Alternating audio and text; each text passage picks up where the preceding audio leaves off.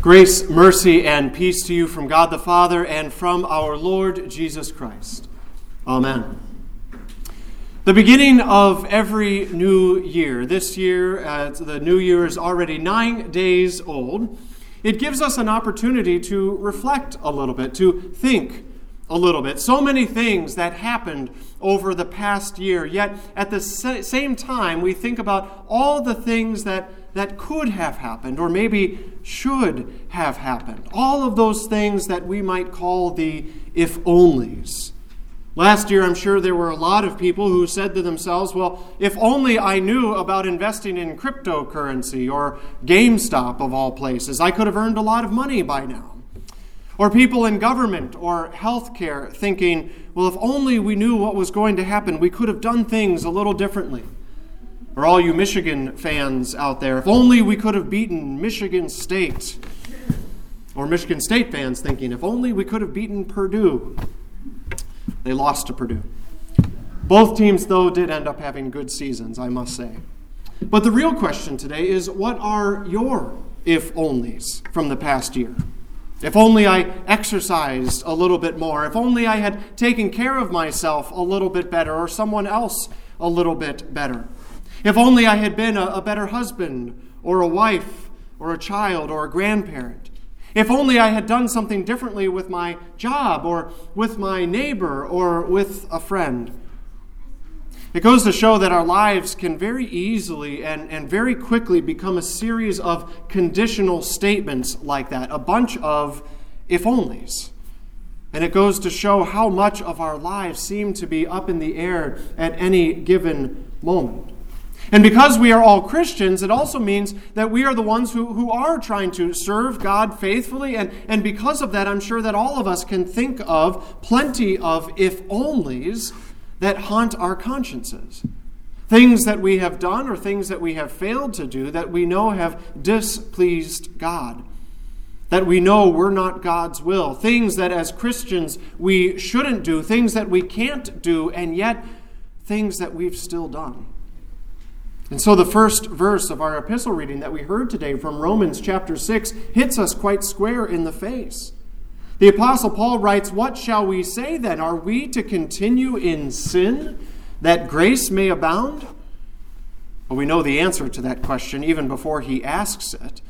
Even our dull and sinful minds can know that to think that somehow God wants us to sin or God would tolerate our sin or that God would look the other way when we sin, well, that's just ridiculous. We know better. But unfortunately, we also know that we are all sinners. We know all of those if onlys that do stand between us and a holy God. And so, yes, we know better, but the problem is we don't always do better. So, what does Paul go on to say? Does he continue to string us along with some more conditional statements? If only you try harder, brothers and sisters, then you would be able to do what God wants. If only you did become the man or woman God wants you to be. If only you, you adopt these seven principles for godly living. Is that what Paul does? Well, no, he doesn't. There are no if onlys in Romans chapter 6. Instead, and this is the important point here today, is what we find is just the opposite. What we find as the Apostle Paul is describing our life and our baptism are some certainties from God, some concrete statements of fact. He writes, Do you not know? That all of us who have been baptized into Christ Jesus were baptized into his death. Just as Christ was raised from the dead by the glory of the Father, we too might walk in newness of life. For if we have been united with him in a death like his, and we have in our baptism, well, then we shall certainly be united with him in a resurrection like his. And if we have died with Christ, and we have in our baptism, we believe we also will live with him. You see, the uncertainty of what we are not able to do for ourselves is replaced by the certainty of what Christ has done for us and to us. Our if onlys replaced by God's certainty. In fact, in our text today, Paul goes through three different certainties of baptism that I'd like to walk through today. And so, if you do have your Bibles with you, I'd invite you to open to Romans chapter 6. And the first certainty that we find there is, of course, where we must start the work of Jesus Christ, which is what we receive when we are baptized. Paul says in verses 9 and 10, he says, We know that Christ, being raised from the dead, will never die again. Death no longer has dominion over him, for the death he died, he died to sin once for all. So, what is it that releases us from the power of sin? It's the death Jesus died once for all. The death of Jesus, who three days later rose to life, is a certainty of historical fact. There are no if onlys when talking about this action of God. It's an underlined and highlighted and circled event that did take place. Jesus defeated sin and death, and he did it at his cross and at the empty tomb. It undeniably happened, and this then is the first certainty of baptism God's work in Jesus Christ. Well, then, the second certainty of baptism answers the question well, when did I become connected with this work of Jesus Christ? How does my if only in life get replaced with this certainty of Christ? How does what Jesus accomplished have anything to do with my life or my condition?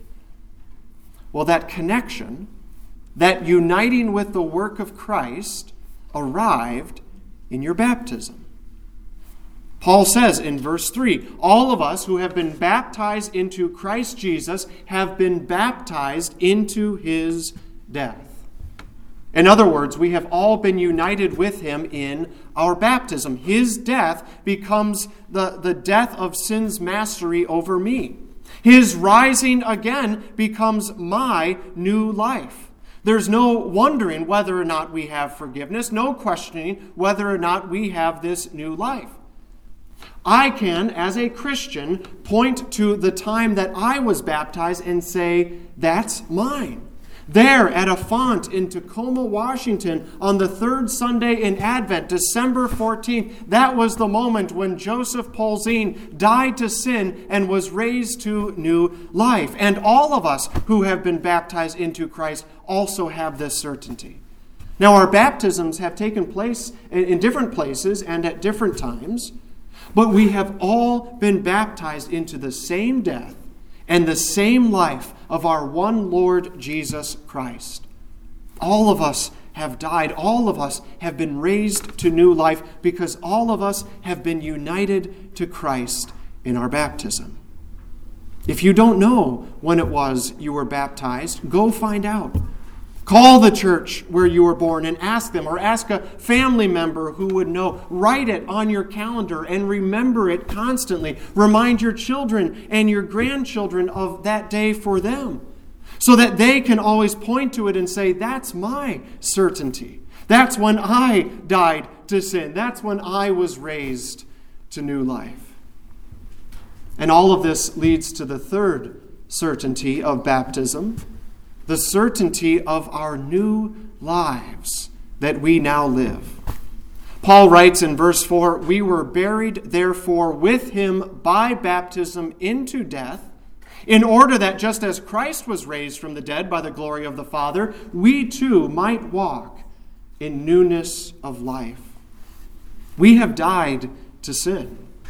It's not a question of, well, should I die to sin or should I live in this new life? When we died to sin in our baptism, we were given new life. And today's reading says in verse 11 So you also must consider yourselves dead to sin and alive to God in Christ Jesus. Continuing in sin has nothing to do with living for God. There are no if onlys for those who have been baptized into Christ. Because of the work of Christ and because we have been connected to Christ in our baptism, we now have these new lives full of, of good works that naturally arise because of the gifts given to us by God. As Martin Luther once wrote in his preface to the Romans, the book of Romans, he says, It is a living, busy, active thing, this faith that we have. It is impossible for this faith not to be doing good works incessantly. It doesn't ask whether or not good works ought to be done, but before the question is even asked, it has already done them. You see, there's no question whether or not we should be doing good works. Because we are connected to Christ, we do them. Now, exactly what those good works look like in your own particular life, Paul doesn't go into detail describing that here in this passage, but, but read any part of the, the New Testament, we see Paul talking about that all over the place. Paul talks a lot about things like living in humility, living in our stations in life, in vocations in life, in service to God and in service to our neighbor submitting to the, the government and all those in authority for our good, love for fellow believers, staying away from things that would draw us away from Christ, staying away from drunkenness and immorality that arises between men and women. These were all issues that Paul was addressing in his congregations in his day, some of which are true for us still today, of course. But we might also be facing different issues to which God also speaks. Now, you may be thinking, well, if I have this new life and that's a certainty, what about when I still sin in this life? It may cause us to go into doubt or into a feeling of incongruity or dissonance because we know that we are failing to live up to that standard of new life that God has given us. We fail to, to meet those, those godly standards, God's law, the Ten Commandments. Even if God were to shorten the list, even if He were to make it, well, just the five things that you have to do, because we are sinners, we know that we would still fail. So, what does that mean? Well, it brings us to one more certainty that I'd like to address today. And it's not a certainty that's spelled out in Romans chapter 6 today, but rather the answer is Romans chapter 6.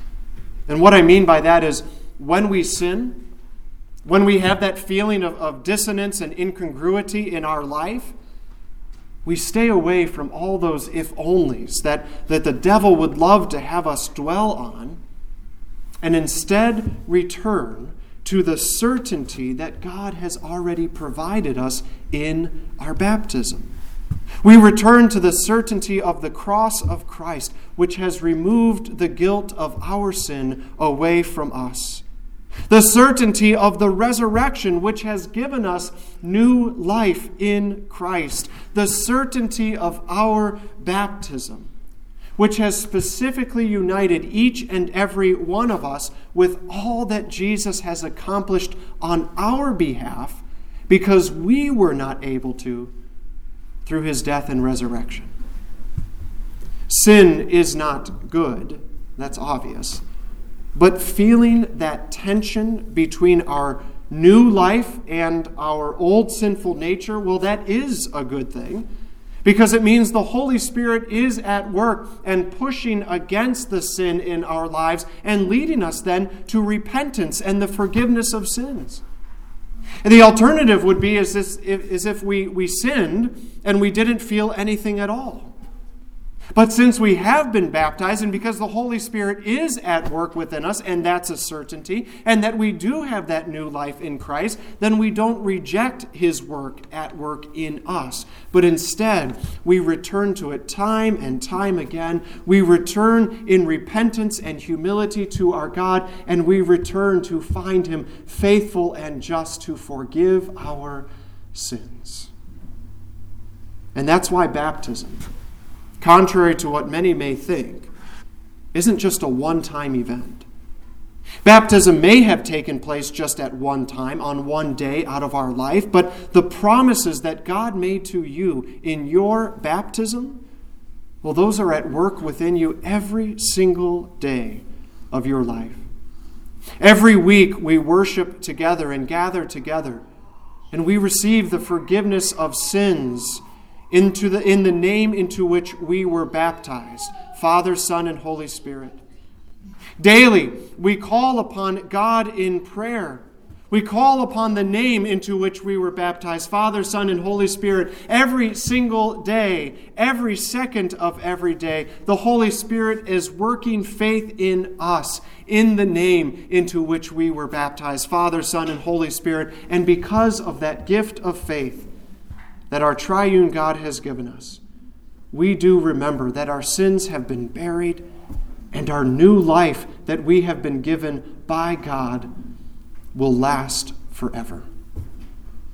And so today, as we start out on yet another new year, we don't need to dwell on all of those if onlys.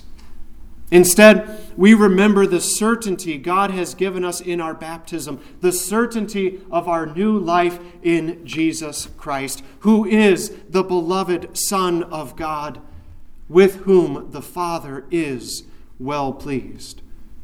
And because of all that Christ has done for us, the Father looks upon us, his baptized children, and with us he is well pleased.